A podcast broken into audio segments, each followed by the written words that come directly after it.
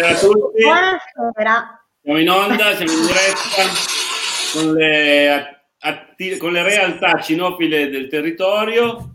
Eh, allora, prima di pa- passare alla presentazione degli ospiti, volevo fare un cenno a quello che, insomma, all'attività di, della nostra madrina Giordana Tramarin, che poche ore fa alla, in Sala Romita ha presentato Azzurro Italia, di cui lei è la coordinatrice, è un movimento politico all'interno del partito di, di, di, di Forza Italia, insomma, facciamo i nostri migliori auguri a Giordana per questa attività che, che dedica alle donne e che dedica alla nostra Lascio auguri Giordana. Auguri. auguri. Eh, lascio la parola a te Sabrina eh, per, per, prese- per, fare il primo giro di domande e per presentare gli ospiti. Beh, prima presentiamo gli ospiti di questa sera. Eh, abbiamo Matteo Fornari. Eh, buonasera. buonasera. Patrizia Fossati. Buonasera a tutti. È, eh, la, la ed- educatrice ehm, delle colline del Labrador poi abbiamo Sara, eh, Sara Gualco, anche lei che è un'educatrice cinofila.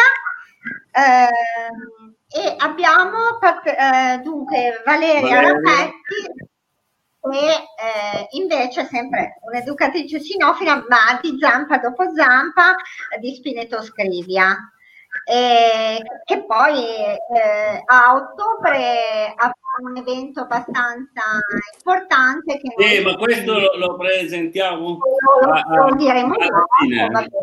Prima facciamo un'introduzione più, più, generale, perché anche Matteo ha poi un evento da, da presentare, ma facciamo prima presentare eh, uno per uno i nostri ospiti. Da chi partiamo? Esatto. Dalla promotrice. Dai, partiamo dalla promotrice di questo incontro, che ringrazio per Sara Gualco perché insomma è lei che ha, ci ha aiutato anche a invitare gli ospiti e quindi si è, si è mossa per, per, questa puntata. Se, se, siamo qua adesso in diretta è anche grazie a Sara Gualco, quindi diamo a lei per primo la parola.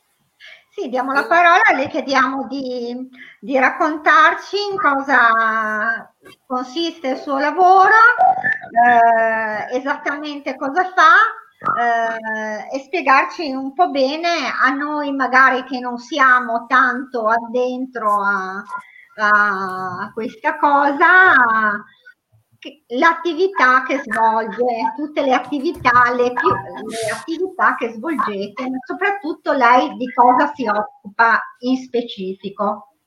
Allora, la nostra SD si chiama Zampa dopo Zampa ed è sita in uh, Spineto Scrivia. Devo, devo, precisare che Valeria Rapezzi è, un, diciamo, è una saltuaria collaboratrice di Zampa dopo Zampa, ma in realtà lei arriva da una realtà esterna alla nostra, proprio fisicamente arriva dalla, dalla zona della Lombardia. Ecco, ah, ok. Però uno dei validi aiuti che, a cui Zampa dopo Zampa si appoggia eh, per, iniziative, consigli o cose di questo, di questo tipo. Eh, eh, fatto bene a dirlo perché non, ad esempio io non lo sapevo. Vedi, vedi, sa perché... Eh, noi, noi, ci occupiamo, eh, siamo nati in realtà eh, come una realtà che si voleva occupare di educazione. Qualcuno nel frattempo muggisce. No, eh,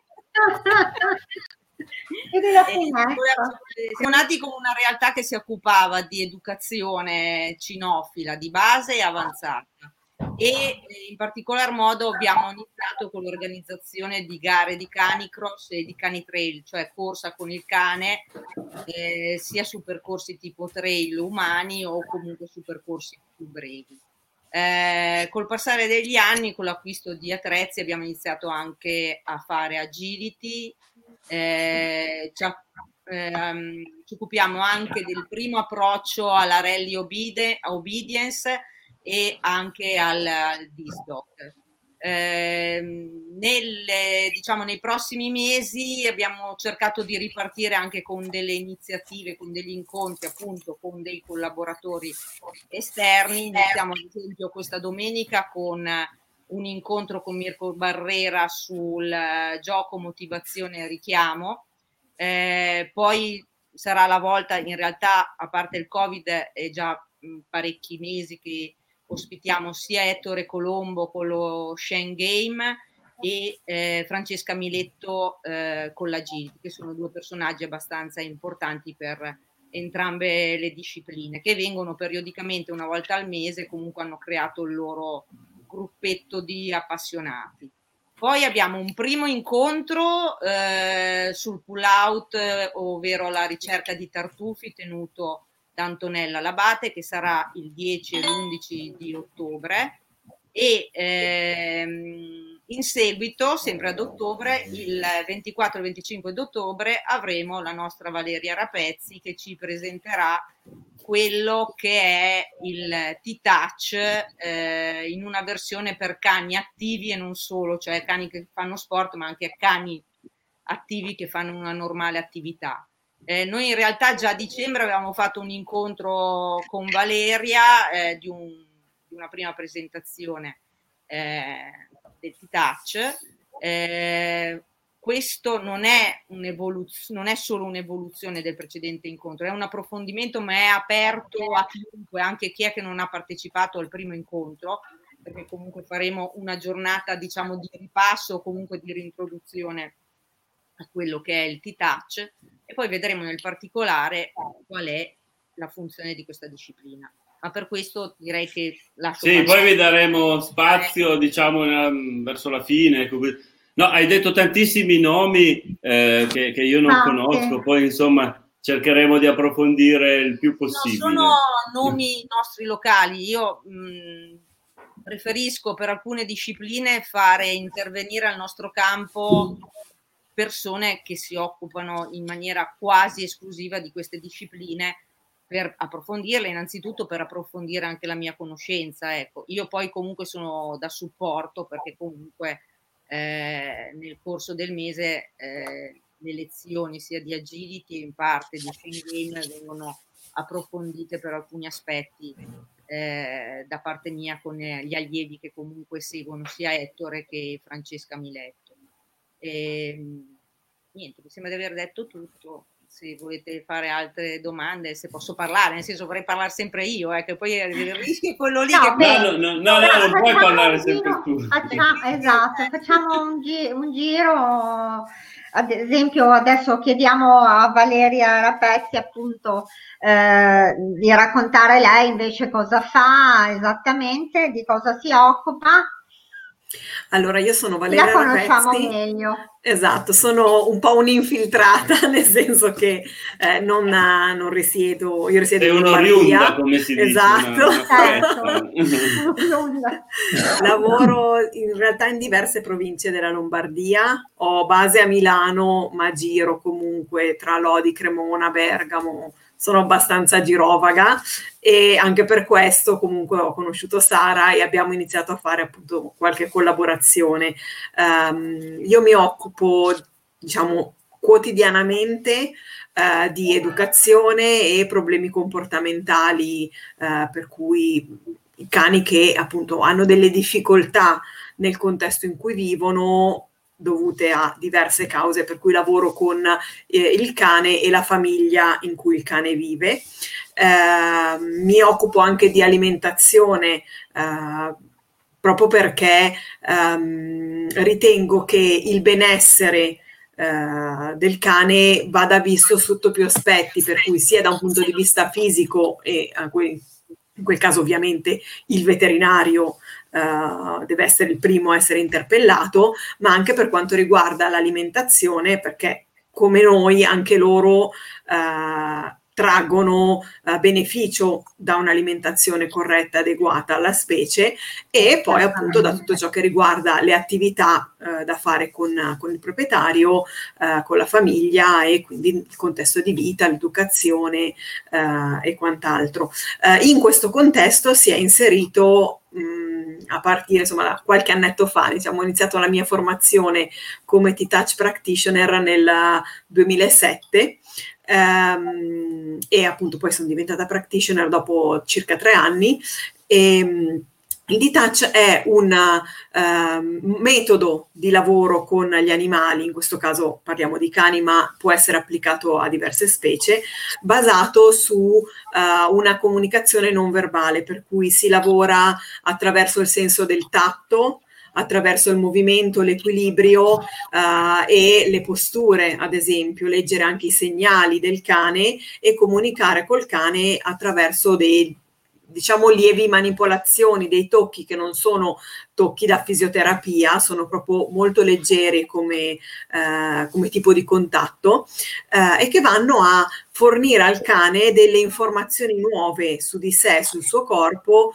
vanno a sciogliere tensioni, migliorare la ehm, consapevolezza di sé, per cui da un punto di vista di cane sportivo sono molto utili eh, per migliorare le, le, performance atletiche, per recuperare eh, dopo una gara, dopo un allenamento, eh, ridurre gli stati di stress, per cui è un tipo di eh, appunto metodologia di lavoro con gli animali che può essere proprio applicata a 360 gradi e uh, negli anni, avendo adottato anche un cane con disabilità e un cane cieco, ipudente e affetto da epilessia, perché così non, non ci manca niente, eh, manca niente esatto. esatto. ho deciso di fare tutto in uno, così via, tanto dente, tanto dolore eh, mi sono specializzata anche in questo ambito, per cui nell'educazione di eh, cani che hanno dei, delle disabilità, soprattutto sensoriali, ma non solo. Uh, perché comunque anche un cane con disabilità può fare una vita normalissima, molti cani fanno sport, uh, anche se non vedono o non sentono, ovviamente con, dovuti, con, i dovuti accorgimenti anche da un punto di vista di uh, training, Uh, però sono assolutamente in grado di fare praticamente tutto quello che fa un cane normodotato. Um, quindi mettendo assieme tutti questi uh, aspetti, diciamo, ho uh, creato una, un tipo di approccio che vada proprio a includere a 360 gradi quello che è la realtà cane e cane in famiglia. Ok, diciamo che fai pratica direttamente tu, ecco. Esatto. Eh, esatto. Eh, le cavie in casa. Il laboratorio in casa, le cavie in casa. Io avrei anche io una bella cavia perché devo dire che il nuovo cane di mio suocero è veramente un, un, un diavolo e un, all'argento vivo addosso, continua a mangiucchiare qualunque roba e a fare forse ah. anche dispetti, non lo so, e quindi forse un po' di T-Touch non farebbe male neanche certo. lui. ah beh, serve sempre, serve sempre. Bene, allora è stata molto esaustiva, eh, Valeria è stata molto esaustiva. Diamo la parola adesso invece a Patrizia Fossati che è, è l'educatrice la, della collina dei Labrador e anche a lei naturalmente che chiediamo eh, di spiegare che cosa esattamente fa, in cosa consiste il suo lavoro nel, nella sua unità cinofila. Allora, nel nostro campo, che è la collina del Labrador, è un campo eh, cinofilo con piscina noi praticamente lavoriamo con i cani in piscina. Tutto questo è nato, io non arrivo proprio dal mondo dell'educazione del cane, sono stata accompagnata in questo mondo perché arrivo dal mondo della pet therapy. Io come professionista principalmente sono un coadiutore del cane negli interventi assistiti con gli animali, sono un formatore di cani da pet therapy e sono anche un responsabile di attività nel, nella pet therapy. Da lì, beh, anni fa, circa una decina d'anni fa, forse 11 quasi, preso la mia prima Labrador che eh, hanno riscontrato una displasia dai posteriori e il veterinario mi aveva consigliato molto nuoto per fargli un rinforzo muscolare perché il cane doveva stare fermo, era stato operato e doveva stare fermo. Da lì ho iniziato a avvicinarmi all'acqua, mi è piaciuto talmente tanto, ho continuato a lavorare con con l'acqua, ho continuato a lavorare con i miei cani, cani degli amici, stage, finché ho fatto un corso da educatore cinofilo e consulente cinofilo, sono diventata, mi sono diplomata e da lì poi è nata l'idea di aprire un campo e poter avere una piscina per cani dove fare sia dell'attività ludica che anche dell'attività sportiva. Quindi il nostro approccio è nato bello. Abbiamo questo campo ormai da tre anni e pratichiamo sia il nuoto libero col cane, che si intende praticamente un cane gestito dal proprietario, e è un cane che si sa gestire in acqua. Non è vero che i cani sanno nuotare tutti, eh? cioè ci sono a volte mh, bisogna anche insegnargli l'approccio giusto all'acqua e, e, li accompagniamo in questi percorsi. Quindi o nuotano da soli con i proprietari oppure in alternativa fanno, si fa delle sessioni di addestramento, quindi invece di farlo a terra lo si fa in acqua, in cui si insegna al cane anche a fare degli sport acquatici, che possono essere eh, legati all'obbedienza agli ostacoli, possono essere degli sport di naso, possono essere degli sport legati sul, eh, sull'equilibrio dentro dei materassini, quindi dei controlli. Facciamo un po' di attività, prepariamo, aiutiamo a preparare anche quelli che si, si, si avvicinano al mondo del soccorso nautico, quindi diamo un aiuto per ah del soccorso nautico e anche le prove di lavoro che fanno il CAO Agua per poter poi affrontare quindi poi degli esami specifici e così via. Noi ci trattiamo principalmente acqua, però nel nostro campo facciamo anche, anche noi educazione base, avanzata, pappi, con Matteo che è qua con noi oggi, che è uno anche dei nostri educatori del campo, Facciamo Scent Game, ricerca tartufo, ricerca su superficie e prossimamente anche retrieving. Quindi ci diamo un po' da fare. Quando non abbiamo l'acqua perché chiudiamo la piscina che è estiva, ci buttiamo su, certo, su altre cose, le altre attività. E poi c'è sempre il mondo della pet therapy perché il nostro centro è anche un centro di formazione siamo riconosciuti dalla regione Piemonte, quindi è un centro di formazione dove prepariamo i nuovi operatori di pet therapy, quindi nuovi coadiutori del cane o altre figure professionali insieme a un ente accreditato. Questo è quello che facciamo un po' tutto noi. Ricordiamo che la collina dei Labrador è qui a Tortone in strada Viola, eh? non l'avevamo sì. detto. allora. Siamo strada Viola.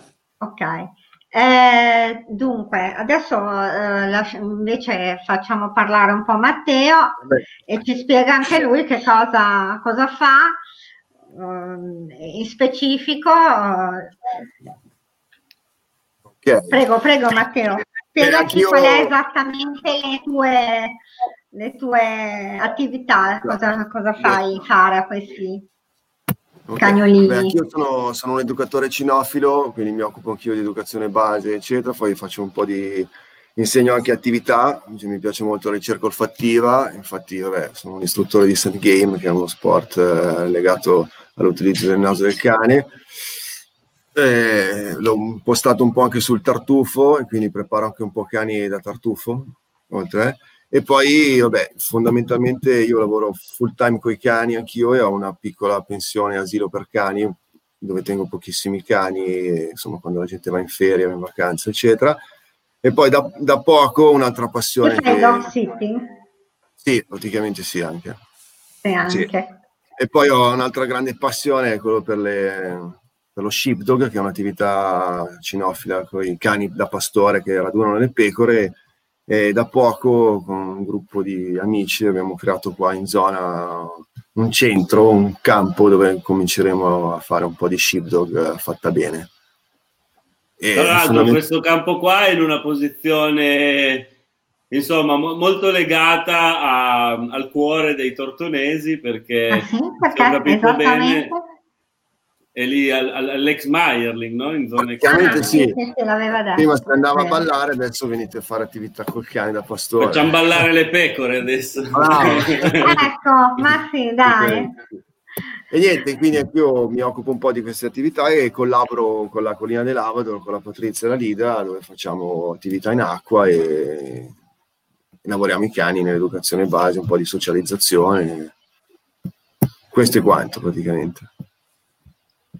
Veramente da questa introduzione io ho sentito tantissimi nomi stranieri, quasi tutti inglesi, esatto. uno spagnolo, cane de agua. Ciao de agua.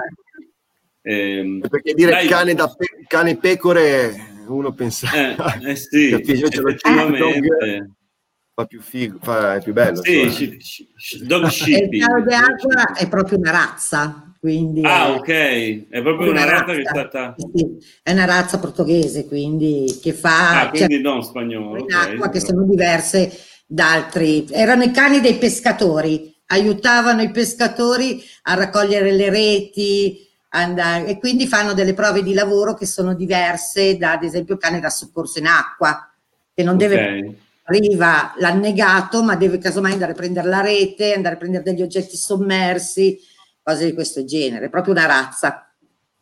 Interessante, un mondo che io conosco questa sera, ma che veramente ah, ha mille, mille, sfaccettature che uno magari non si, non si immagina neanche. Ma ecco una domanda così, ma chi sono i vostri clienti? Chi è che eh, usufruisce dei vostri servizi o che si rivolge a voi? Eh, cioè, qual, qualunque, qualunque cinofilo. Oh, sì, vuoi i nomi e cognomi? O... No, beh, no, come categorie. E magari chiede qualcosa di più al cane o, o ha qualche attenzione in più. O... Beh, proprio tutti. Ecco. Il, primo, il primo approccio, almeno per quanto mi riguarda, sono persone che hanno dei problemi con i cani che si approcciano per primi, perché in realtà se il cane non dà problemi, le persone normalmente non si pongono neanche la domanda se il cane è felice o meno nel non far niente o nel stare rinchiuso in un giardino, ecco.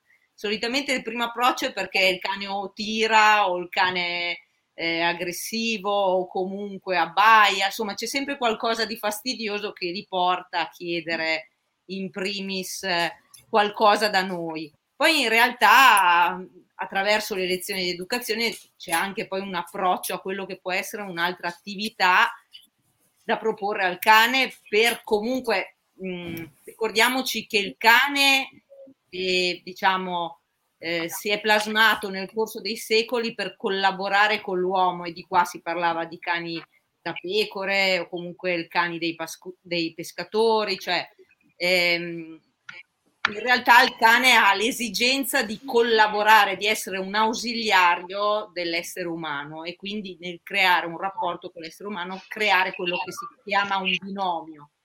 Quindi durante diciamo, il periodo dell'educazione, il pacchetto che può essere proposto di educazione, magari si cerca anche di trovare quella che è l'indole non solo del cane, ma del binomio stesso, cioè di entrambi, per comunque proseguire poi in un'attività che appaghi in egual misura sia la parte umana che la parte canina del binomio. Ecco, quelli che si approcciano a, a me principalmente arrivano con dei problemi e, e poi risolti o comunque in corso di risoluzione dei problemi si appassionano a quella che è un'attività col cane, scoprono che col cane si può condividere. Scoprono un mondo, diciamo, che c'è un mondo dietro. Diciamo, di, di collaborazione, di attività che possono essere, eh, derivare da lavori che ci sono da sempre, perché il cane da, da gregge c'è sempre stato, che sia quello guardiano, che, che sia quello da conduzione, c'è sempre stato,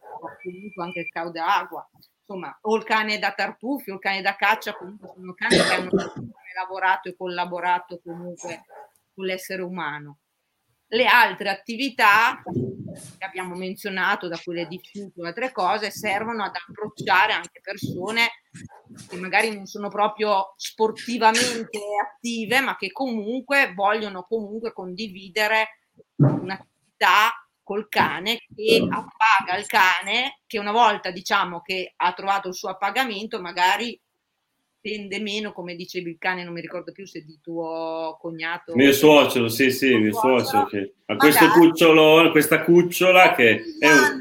diciamo, le sue energie, le energie del binomio in qualcosa, il cane poi magari inizia a risolvere, diciamo, anche quello che può essere il suo problema di andare a scaricare la sua passione interna sugli oggetti che trova in giro. Ecco, quello potrebbe essere un'alternativa. Ecco, quindi a seconda proprio di, di com'è il cane, perché ovviamente a seconda dell'origine, diciamo, di specie, del, di mh, genetica del cane, cioè se è più, più un cane da caccia o più un cane da pastore, ci saranno più o meno attività che sono preferite rispetto ad altre, però mh, fondamentalmente non, sono attività, quelle che abbiamo citato, che sono approcciabili. Ecco. Vabbè, un cane da caccia non potrà fare il cane da, da pecore, però eh, individuare qualcosa che comunque possa piacere si riesce a trovare. Ecco.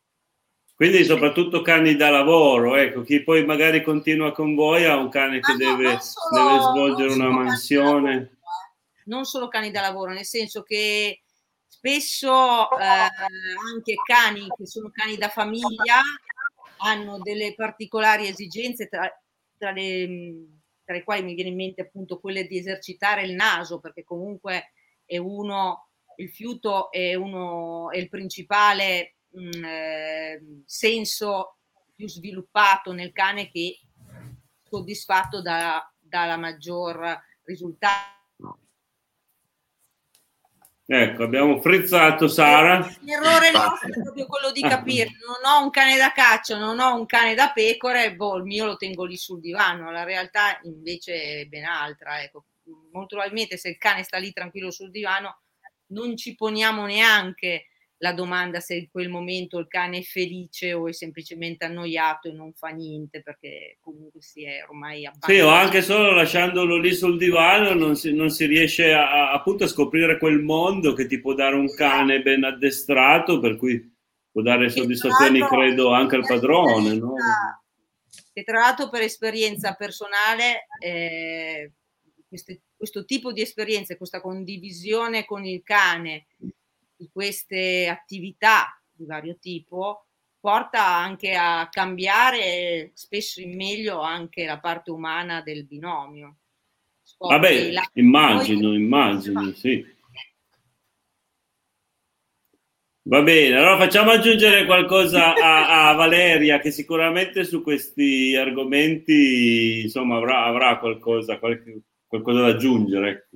Ma allora sicuramente anche nel mio caso la maggior parte delle persone, a parte quelli che arrivano col cucciolo, per cui vogliono partire direttamente col piede giusto, per cui fanno un percorso proprio uh, di conoscenza e di crescita assieme al loro cucciolo, che presumibilmente insomma si spera non abbia grossi problemi, ecco, a parte che a volte anche i cuccioli, se arrivano un po' da situazioni borderline, possono avere problematiche, però mediamente diciamo un cucciolo non ha grossi problemi, se non appunto, non so, Uh, fa la pipì in casa, deve imparare ad andare al guinzaglio, ma comunque cose non gravi, ecco. Mm. Uh, quello che mi capita spesso è di lavorare con proprietari che hanno invece magari problemi seri di gestione dei loro cani o pro- problemi eh, anche magari cani segnalati alla, dall'ASL perché hanno morso o cani che sono terrorizzati dal mondo e non vogliono uscire di casa e tipicamente abitano in centro a Milano in appartamento, per cui iniziano ad avere un po' un problema anche proprio di convivenza seria. Um, per cui diciamo che partono, i miei, i miei percorsi prevalenti sono di cani di questa tipologia. Uh, anch'io faccio un po' di attività sportiva, ma la uso più che altro come strumento, proprio come diceva uh, Sara, uh, di conoscenza del cane, di chi è quell'individuo, che cosa gli piace fare e quindi che cosa è utile per lui anche poi a lungo termine. Uh, per cui se una volta poi risolti il grosso dei problemi, non sempre è possibile risolvere tutto perché a volte bisognerebbe cambiare contesto di vita e se uno abita e lavora a Milano non è che sia magari sempre pre- ben disposto a dire vendo l'appartamento a Milano o disdico l'affitto e vado a vivere in campagna perché il mio cane è più felice. Ad esempio cui... sui colli tortonesi. Esatto. Ad esempio, potrebbe essere effettivamente un ambiente di vita molto più adeguato a, ad altri cani. Eh, la città sicuramente non è, una grossa metropoli non è il, il, massimo, massimo, per un certo. cane, mm. uh, per cui ovviamente bisogna trovare un po' uh, un compromesso. Um, più noi come umani ci mettiamo in gioco e cerchiamo di andare incontro alle esigenze del nostro cane, capirlo, comprenderlo, uh, meglio poi uh, si vive assieme. Uh, per cui sicuramente um, questo non riguarda solo cani da lavoro, in realtà io lavoro con tantissimi meticci cani che arrivano da un po' ovunque, molti adottati in canile o comunque cucciolate che sono scappate, diciamo, o arrivano da boh, chissà dove, ehm, oppure anche molti cani da compagnia perché sono cani anche loro. Spesso uno pensa, vabbè, un cagnettino piccolo, eh, cosa vuoi che sia? Uh, però in realtà non è la taglia che fa uh, il cane più o meno semplice da gestire. Uh, c'è cioè, scoppiata la moda un po' di anni fa dei Jack Russell come cane d'appartamento in città. Sì, sono piccoli, sono comodi, te li porti ovunque, però sono comunque dei cani da caccia belli tosti. Per cui se uno pretende di tenerli sul divano e fare il girettino dell'isolato al guinzaglio, KPP, si torna a sua casa o l'area cani più vicina che magari è 3 metri per 2, perché ci sono anche delle aree cani che sono poco più di un fazzoletto a Milano, eh, è ovvio che poi dopo uno si ritrova il cane che distrugge casa, abbaia incessantemente, eh, magari ha anche dei comportamenti reattivi, aggressivi o nei confronti del proprietario o nei confronti degli altri cani, per cui la situazione diventa esplosiva, è come avere una pentola a pressione col fuoco sotto che, che bolle e non si lascia uh, la, la, valvola che, che sfoghi. Uh, per cui eh, anche, o anche cani magari insospettabili, che uno dice, vabbè, ma questo è un cagnetto da compagnia, eh, maltesi, chihuahua, bulldog francesi, comunque sono, sono, cani anche loro.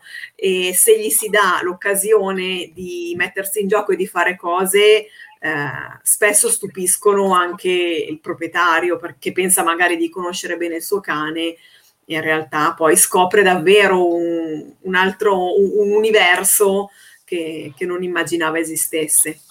Ecco, tu hai parlato di, di pentola a pressione che improvvisamente scoppia, ma eh, io ho in mente alcuni cani, insomma, eh, io, io non, non, ho mai avuto tanti cani, però ho conosciuto gente che ne aveva e, e, in alcuni casi proprio c'è stato un episodio in cui il cane ha cambiato radicalmente, tipo è diventato mordace oppure non ha più potuto interagire con altri cani perché si è eh, proprio così, improvvisamente ha cambiato carattere. Eh, questo eh, puoi dirci qualcosa? Ecco, da, da, cosa può essere causato? O, cioè, se, se, magari è una cosa che appunto è, è, si è maturata piano piano e poi è esplosa, oppure se un episodio può cambiare il carattere di un cane. Cosa può succedere in questi casi quando allora... dall'oggi al domani non lo riconosci più? Allora, spesso e volentieri in realtà è un'evoluzione di una situazione che fino a un certo punto il cane eh, riesce a rimanere in una, uno pseudo equilibrio, magari il proprietario non, non, conoscendo tantissimo il linguaggio del cani in generale o comunque certe piccole sfumature non le nota, per cui non si accorge dei segnali precoci di oddio sta succedendo qualcosa, prima o poi mi scoppia in mano la bomba. Uh, per cui spesso e volentieri è perché non si sono notati i primi segnali o perché si è inserita una variabile, ad esempio arriva un altro cane in casa, nasce un bambino, si cambia contesto di vita, eh, muore un altro cane se eh, si tratta di un nucleo familiare con più cani o muove, muore un membro della famiglia a cui quel cane faceva riferimento.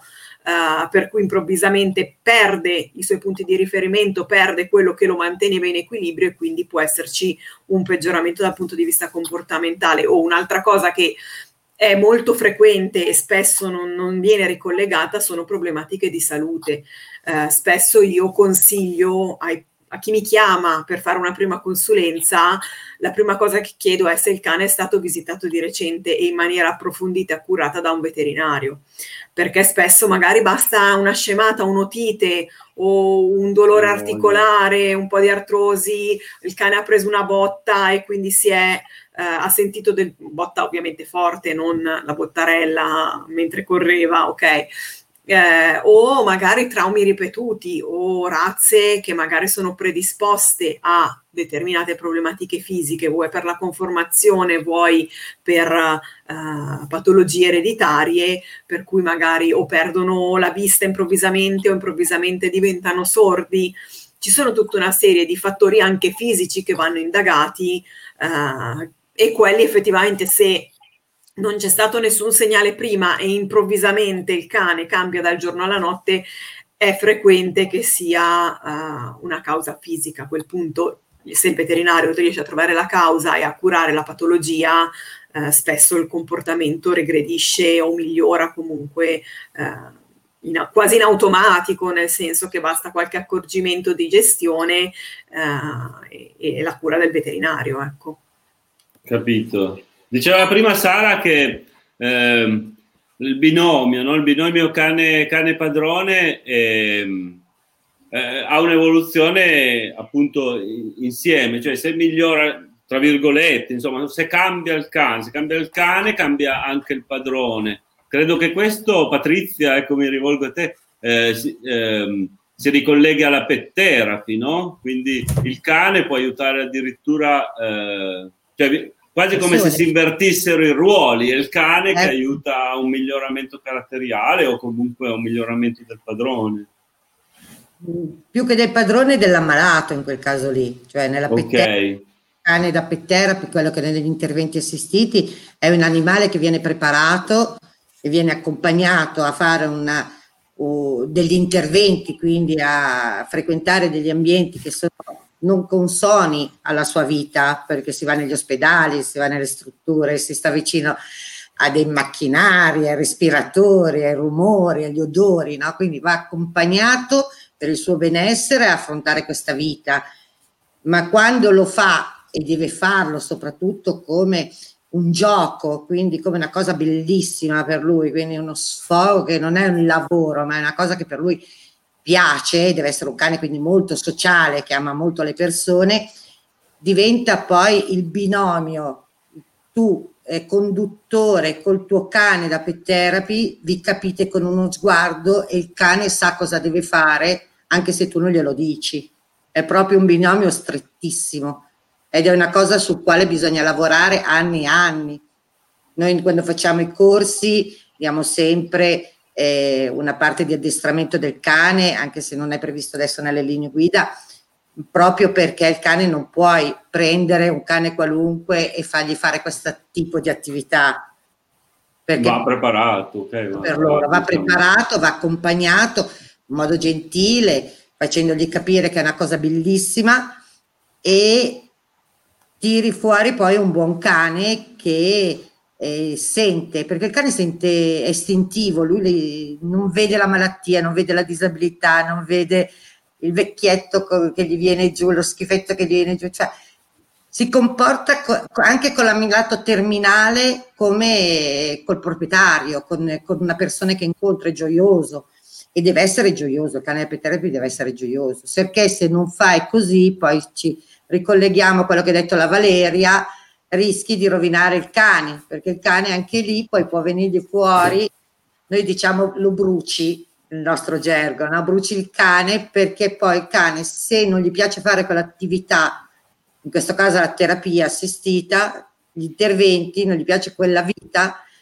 poi può diventare un cane mordace, può diventare un cane che non ha più voglia di fare niente, che si chiude in se stesso e basta un niente per fare succedere questo. Tu devi essere, il conduttore deve essere la persona di riferimento del cane, lasciando che però il cane manifesti eh, la sua indole, quindi non bloccarlo, ma essere presente e proteggerlo. Perché a volte hai degli ammalati che il cane lo devi proteggere perché possono fare del male anche al cane. Un, un autistico può fare un male al cane in una crisi e quindi tu non devi permettere che quello succeda e devi, il tuo cane deve sapere che tu sei sempre lì pronto a proteggerlo. E poi vengono con queste caratteristiche, poi succedono quelle che io tra virgolette dico i piccoli miracoli, perché tutte le volte che io faccio una seduta di pet therapy, adesso purtroppo col Covid sono ferma, ma che fino a febbraio facevo, ci sono proprio dei piccoli miracoli, vedi delle cose, arrivi a casa che sei felice. I miei cani mi hanno insegnato a non vedere la disabilità, questo è quello che io dico sempre, io vedo tutte le persone ammalate anche nel peggior modo che si presentano. Ah, Sicuramente su questo punto abbiamo molto da imparare dai cani, molto sulla fedeltà, sulla devozione. Certo. Molto, molto da imparare veramente. Che noi Perché... anche disabilità abbiamo quella forma di, ehm, diciamo, ehm, rispetto, ma timidezza, quindi ci facciamo da parte, evitiamo di guardarli. Invece io ho imparato con i miei animali a trattarli come tratto una persona che incontro comune, cioè non è che sono diversi, sono uguali a noi. E, e quello è quello che mi hanno insegnato i miei animali eh, ed è bellissimo. Senti, una domanda che ti faccio così, una curiosità, perché io vabbè, insegno e ho spesso a che fare con dei ragazzi autistici. Perché dici che, eh, se ho capito bene, eh, nel caso di una pet therapy nei confronti di una persona autistica, eh, il padrone non è, la, non è, il malato, non riconosce come padrone il malato, il cane, eh, a un'altra persona? O quando dici lo devi proteggere eh, ad esempio da io una proteggo crisi, il cane. Io sono la persona che proteggo il cane e non mi occupo dell'ammalato l'ammalato ah, ci ok all'ammalato pensa al mio cane e io però devo proteggere il mio cane se c'è qualche forma non volontaria di, sì. pericolo Quindi, male. Quindi, deve essere quindi avevo, avevo, capito bene, nel caso di un malato appunto di autismo, il padrone è tipo il tutore del, del malato, del, del, del ragazzo autistico, ecco, che può essere il genitore, no? Ho capito no, bene in questo senso. Ah. In questo caso, cioè io quando ah. lavoro nella terapia SOE sono delle persone che sono lì, psicologi, medici, educatori, quindi loro si occupano del, del ragazzo uh, del, diciamo dell'ammalato, io mm-hmm. con il mio cane a fare pet therapy. Ah, ok, quindi sono sedute okay. che fanno col cane, non è un cane che convive con queste persone, no, ma no, è, no, sono delle sedute. Ah, ecco, scusami. Allora, c'è da fare qua, una okay. Distinzione che sennò poi si va. Un conto un cane che vive con un ammalato e lì andiamo sui cani da un therapy, sui cani d'allerta che sono quelli per il diabete, sui cani che possono essere per i ciechi, sui cani che possono essere che eh, sentono le malattie, quindi di, di, di, di allerta diabete, cose di questo genere, o il cane da pet therapy. Il cane da pet therapy normalmente è un cane che vive col proprietario, il conduttore, il coadiutore, e viene accompagnato nelle varie strutture a fare delle terapie quindi un, può essere terapia, può essere eh, educazione, può essere eh, anche solamente assistenziale, ok?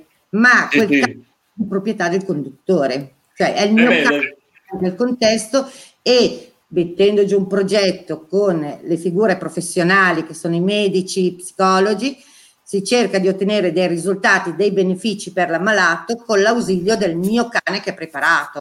Ok, vedi che abbiamo fatto bene ad invitarmi perché questa qua era una cosa che mi sfuggiva e ho potuto insomma chiarire Il cane di proprietà è un conto invece. Sì, sì. Quasi mai, se ho capito bene, quasi mai il cane di, di proprietà, diciamo, è, è, un cane da pet therapy. Per trovare un cane da pet therapy devi andare appunto deve essere centri tipo il tuo, sì, sì. può essere un cane che fa qualcosa, ma il therapy per sé è un cane che tratta quasi tutte le malattie, poi mm-hmm. più o meno dipende poi da quanto il cane è preparato e, e, e riesce ad affrontare quel, quel, quegli interventi, però il cane da pet therapy viene accompagnato da un conduttore e si fanno dei progetti, non è il cane che vive in famiglia, si fanno dei progetti mirati, proprio una terapia, lo dice proprio la parola, pet therapy, cioè interventi assistiti con l'ausilio dell'animale, vuol dire che sono degli interventi Sì, sì, delle, delle, delle sedute, diciamo. Delle... Sedute, bravo, come se mm-hmm. fosse una seduta di psicologia piuttosto certo. che di psicologo piuttosto che, che una seduta di pet therapy. Proprio Vai, che il tempo, il tempo vola, Matteo ci deve ancora raccontare dei suoi cani. Io, vabbè, adesso lo diciamo. Matteo, praticamente ho parlato già prima di mio suocero, lo rinomino ancora perché Matteo è vicino di casa, io dico il dirimpettaio di mio suocero, anche se dirimpettaio non è proprio esatto, visto che abitando in campagna gli spazi si allargano, però è proprio vicinissimo alla casa, alla casa di mio suocero, lo vedo passare con questi cani da, da, da tartufo, quindi eh, tu ci devi raccontare. Eh sì, tu, a parte che sei la concorrenza, no, quindi, lui, ah, lui... ah, no, no vabbè. vabbè. no, parliamo di questo. Sicuramente addirittura col, eh, insomma, forse sono aumentati i tartuflè, no? come si chiamano qua i ricercatori di tartufo, ma questa forse è una leggenda metropolitana, eh, però dai, introducici a questo mondo così affascinante della ricerca del tartufo, che poi qua sulle nostre valli, insomma, noi abbiamo ah, la Val Curone Regina con il tartufo nero e il tartufo bianco, addirittura alle, entrambe le, le, le, qualità più pregiate, no? E quale possiamo trovare, quindi eh, introducici un po' a questo mondo, facci sognare qualche minuto. Eh, allora, prima cosa, qua i tartufi non ci sono, perché... Ah. Vabbè sì, perché non si dice mai. andate, andate a cercare da altre parti. Meglio andare nell'Astigiano, qui non c'è. No, beh, il mondo del tartufo è un mondo molto particolare, molto insomma è un segreto un po', nel senso che comunque chi conosce i boschi dove cercare tartufi se li tiene per se stesso.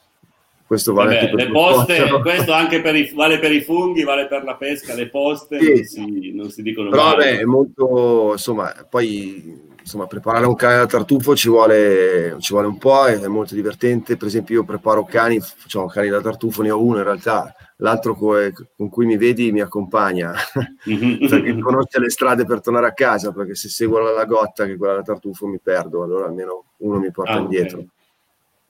E vabbè, è molto, eh, insomma, è, è, fantastico stare nel bosco col cane. Poi la preparazione del cane a modo mio è tutto impostato sul gioco, sul divertimento, su quello di cui parlava prima Sara, che è un binomio, no? nel senso se non c'hai relazione col cane mm, non fai nulla, secondo me, nel senso poi soprattutto andare per boschi, sai, ci sono molti che si dice eh, mi sono perso il cane, fatti una domanda, come mai ti sei perso il cane nel bosco? A volte dovresti farlo, a parte problemi possono essere altri, però così e i tartufi, beh, qui è una zona famosa, insomma, il famoso, adesso non vorrei portarmi a casa un po' di problemi, però il, il vero tartufo d'alba è quello di queste zone, insomma. Sì, beh, certo.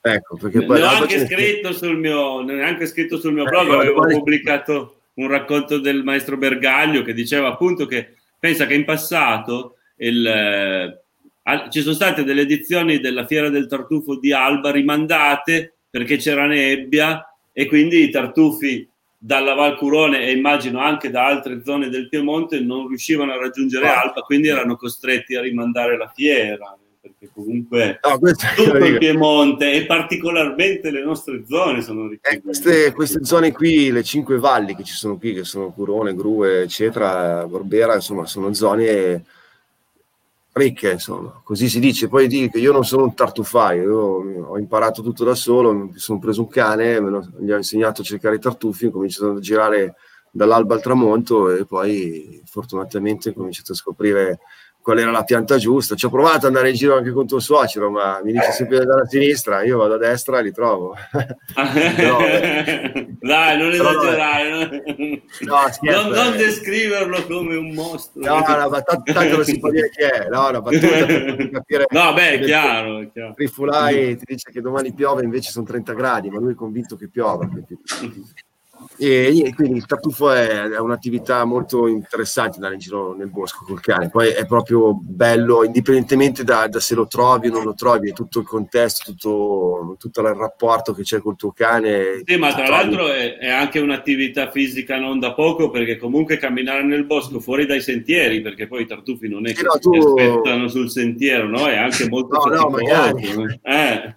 Anzi, tanti ah, sentieri mm. vengono anche fatti diversi in modo tale che uno perda la bussola tra virgolette nel bosco e, Però sì, tu, no, io personalmente seguo il cane, va, va, va, e poi da qualche parte, e la, la bellezza è quello, nel senso, poi se trovi il tartufo ben venga, nel senso che comunque, come si dice, ti sei fatto la giornata, però è tutto il contesto e poi scopri, cioè i cani, quello che diceva prima la Sara, eccetera, comunque quando poi tu vivi, tra virgolette, anche in simbiosi con un cane, scopri cose fantastiche, che stanno solo nel bosco, rumori, odori, silenzi rumorosi nel bosco col cane che sono... No, è un'esperienza da provare, certo, bisogna avere anche un po' la gamba, dopo un po' eh beh, eh beh. devi camminare, però quella ti viene perché comunque quando entri nel contesto col cane, pioggia, sole, non te ne frega quasi nulla a volte, proprio vai col cane e, e poi a un certo punto ti devi fermare perché... Però no, è una cosa... E quando, una... quando, il cane trova il tartufo devi essere veloce a toglierlo perché se lo mangia, vero? Vale per tutti i cani questa Beh, cosa. sì, poi dipende un po' da, da, cane a cane, Ci sono, poi il cane anche, acquisisce anche un po' più di esperienza il cane, i primi tempi quando i cani sono giovani, cuccioli, vai nel bosco, per me il cane se lo deve pure mangiare il tartufo, nel senso deve proprio eh, essere, tra virgolette, avido, perché è suo. Okay. Poi dopo, mm-hmm. con il rapporto, con la relazione, sempre, io ci tengo a dire che sono gentilista, nel senso che io rispetto tantissimo il cane e non lo sgriderei mai se mi mangio un tartufo, anzi, meglio, vuol, dire che, lo, vuol dire che, l'ha trovato. Eh.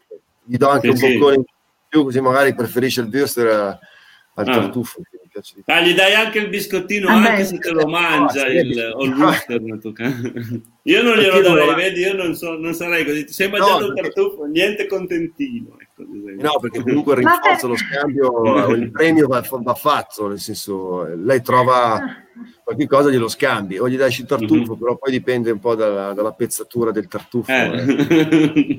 e comunque sì, poi dipende, dipende da cane a cane. Dipende con me, il tartufo. No, ci sono cani che magari raspano, vanno, insomma, poi lì devi tu, conduttore, insomma, proprietario, insomma, tartufaio, amico dei cani, saper leggere bene il tuo cane, conoscere il tuo cane e capire quando lo sta troppo. Basta vedere le orecchie, la coda, un movimento particolare, poi ogni cane è fatto a sé se sono la mia, per esempio, si mette a terra e mette la, la coda in mezzo alle zampe dietro, diventa più, più compatta e comincia ah, a baiare. Ecco. Lancia, lancia, dei segnali per cui poi sì, lo sai, ma sai già, lo, sai già quando lo, c'è il con l'esperienza col tuo cane poi vabbè io comunque lavoro con i cani so leggere un po' i cani quindi però quello è tutto, è tutta una cosa tua del tuo cane per esempio se tu vai col mio, col mio cane nel bosco lei li trova però tu non hai capito se li ha trovati ecco quindi, ah, ecco perché, eh beh, sì, ah, c'è no, quel rischio lì, eh. Eh beh, è giusto. Sì. Mm. Per quello che, però beh, poi insomma, questo è ancora un discorso un po' romantico che hai tu col tuo cane, però è, per me è così, nel senso. Veramente un, un peccato che in zona qui da noi non ce ne siano di tartuffe, quello, andare sempre vero. ad Asti. No, no, nell'Astigiano, giù in Toscana. anche nel milanese è pieno. Eh. Sì, sì, proprio anche a Milano città dicono. Sì, una vivi lì, zona d'Arsena, Porta Romana, perché poi anch'io sono oriundo perché sono di Porta Romana, però è una zona ricca quella. Due milanesi si incontrano qua da noi. No, è il tempo è tiranno, ragazzi. Volevamo presentare i due, i due eventi. Il tuo, I due eventi. Sì, il tuo Matteo, ormai stai parlando tu. Parti tu. Io velocissimo, perché eh praticamente abbiamo fatto questo stage, nuovo... No? Sì, uno stage, sono due giorni di sheepdog, praticamente avvicinamento allo sheepdog. Arriva, dovrebbe arrivare persone, gente con i cani, con i border collie, eccetera, e incominciamo a fare un, il primo approccio con le pecore. Ecco. Sarà sabato e domenica 10-11 ottobre e ci proviamo, insomma. Sì, per, per, prenotare, insomma, chi ci ascolta, magari... E poi, vabbè, eh. c'è su Facebook, poi se posso pubblico anche la locandina, io sì, faccio la parte base, poi c'è mm-hmm. il nostro istruttore che si chiama Aurelio, che è uno forte, che è esperto, bravo, conosce bene i cani, sono tanti anni che nel mondo dello sheepdog, conosce molto bene le pecore, perché poi a un certo punto anche lì, oltre al cane, devi saper leggere le pecore. Sì, questo è un altro mondo veramente eh. affascinante. Sì, sì Sara, te lo dico, non basta una puntata, dobbiamo farne un'altra con le con eh no, no, no, perché è un mondo affascinante che io conosco pochissimo. Anch'io conosco pochissimo di questo argomento, però è veramente affascinante.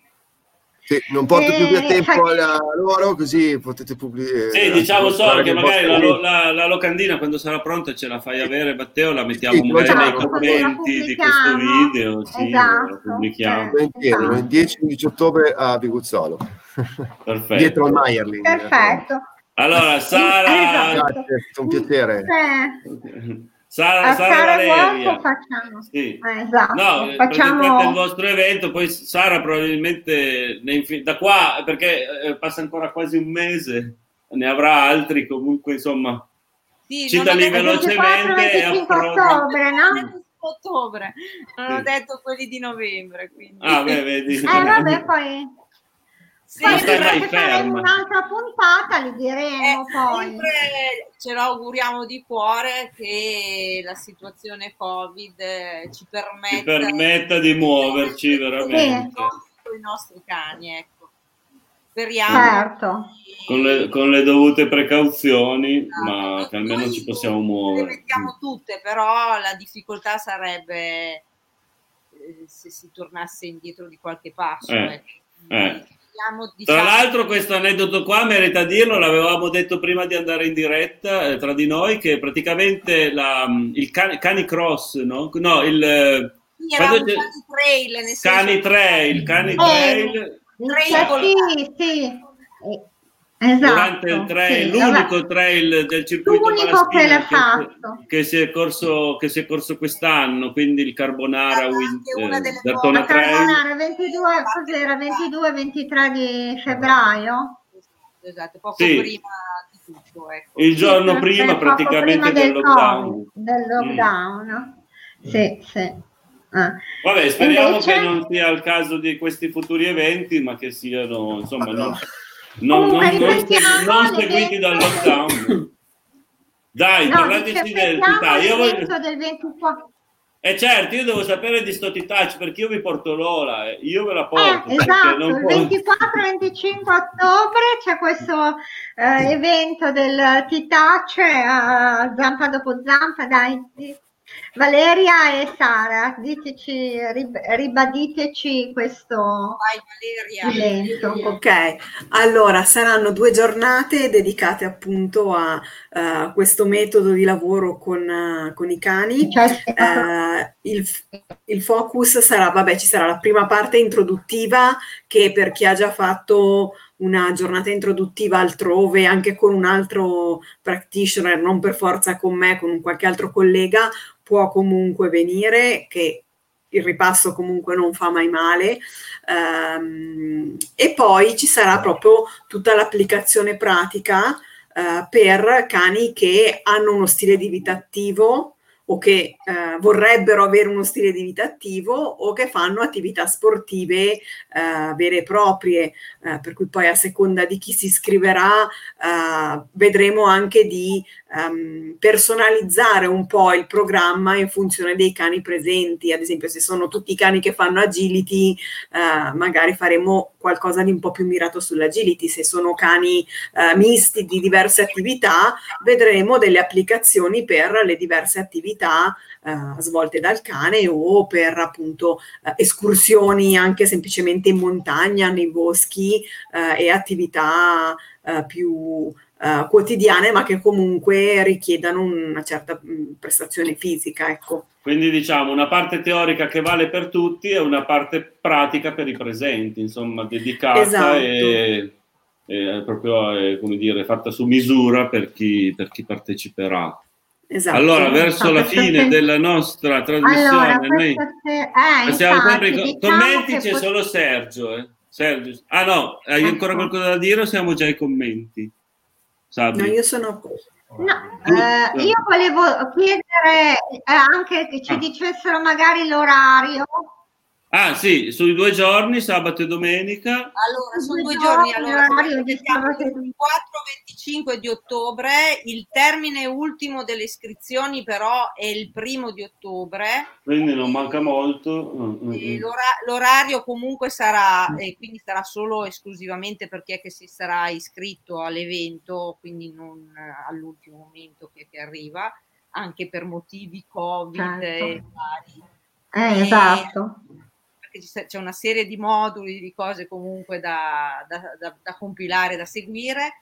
Gli orari comunque saranno dalle 9, non mi ricordo bene, Valeria correggimi, se, dalle 9 fino alle 5 del pomeriggio ogni giorno. Mattino e pomeriggio, diciamo. Con una pausa pranzo che sarà che ci sarà rallegrata dal, dall'angolo dei gusti dove andremo a mangiare. Quindi, Perfetto, prodotti del territorio. Esatto. esatto. prodotti del territorio. No, ecco, visto che ci sono due milanesi, perché per me il milanese tipico lo riconosci perché non è a Milano, è sempre in giro o al mare o in montagna. Il vero milanese è a Milano. E allora Certo. abbiamo il nostro vero, Sergio Muratore che ha preso un posto vizio e ci saluta dal Mar Esatto. Ligure. Allora, Ah. ok, ciao, ciao, ciao Sergio e forza Big Cake, che Big Cake. Big Eh. Cake è la grande torta, no? È Forza sì che sarebbe il tortona.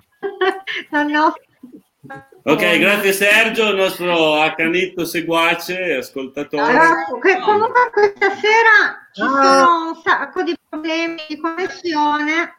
Sì, sei addirittura caduta, ma ti abbiamo recuperato. E... Eh, io ho sentito malissimo, mi scuso Ah, perché ah, questa sera, eh no, mi scuso che nella, soprattutto nella seconda parte non ho molto chiesto, non sono molto intervenuta, ma mi partiva continuamente la connessione, L'audio. non so come Ah. mai, vabbè, non è colpa. Ci rifaremo No, alla seconda puntata con problemi realtà di. Sicuramente anche perché io voglio parlare Esatto. delle grosse canitrail, eh, me l'hai promesso. Perfetto, volentieri, volentieri, perché è un argomento veramente vastissimo e affascinante, sicuramente. sicuramente merita di essere approfondito ancora. Per questa sera grazie a voi. E, Ciao, grazie. Grazie a tutti. E buona serata e con, eh, niente, con Tortona oggi e con le, attivi- le realtà cinofile dei con i Ciao a tortonesi. tutti, buona serata. Sono io. Ciao, arrivederci. Ciao ciao ciao. Ciao a tutti, ciao, ciao.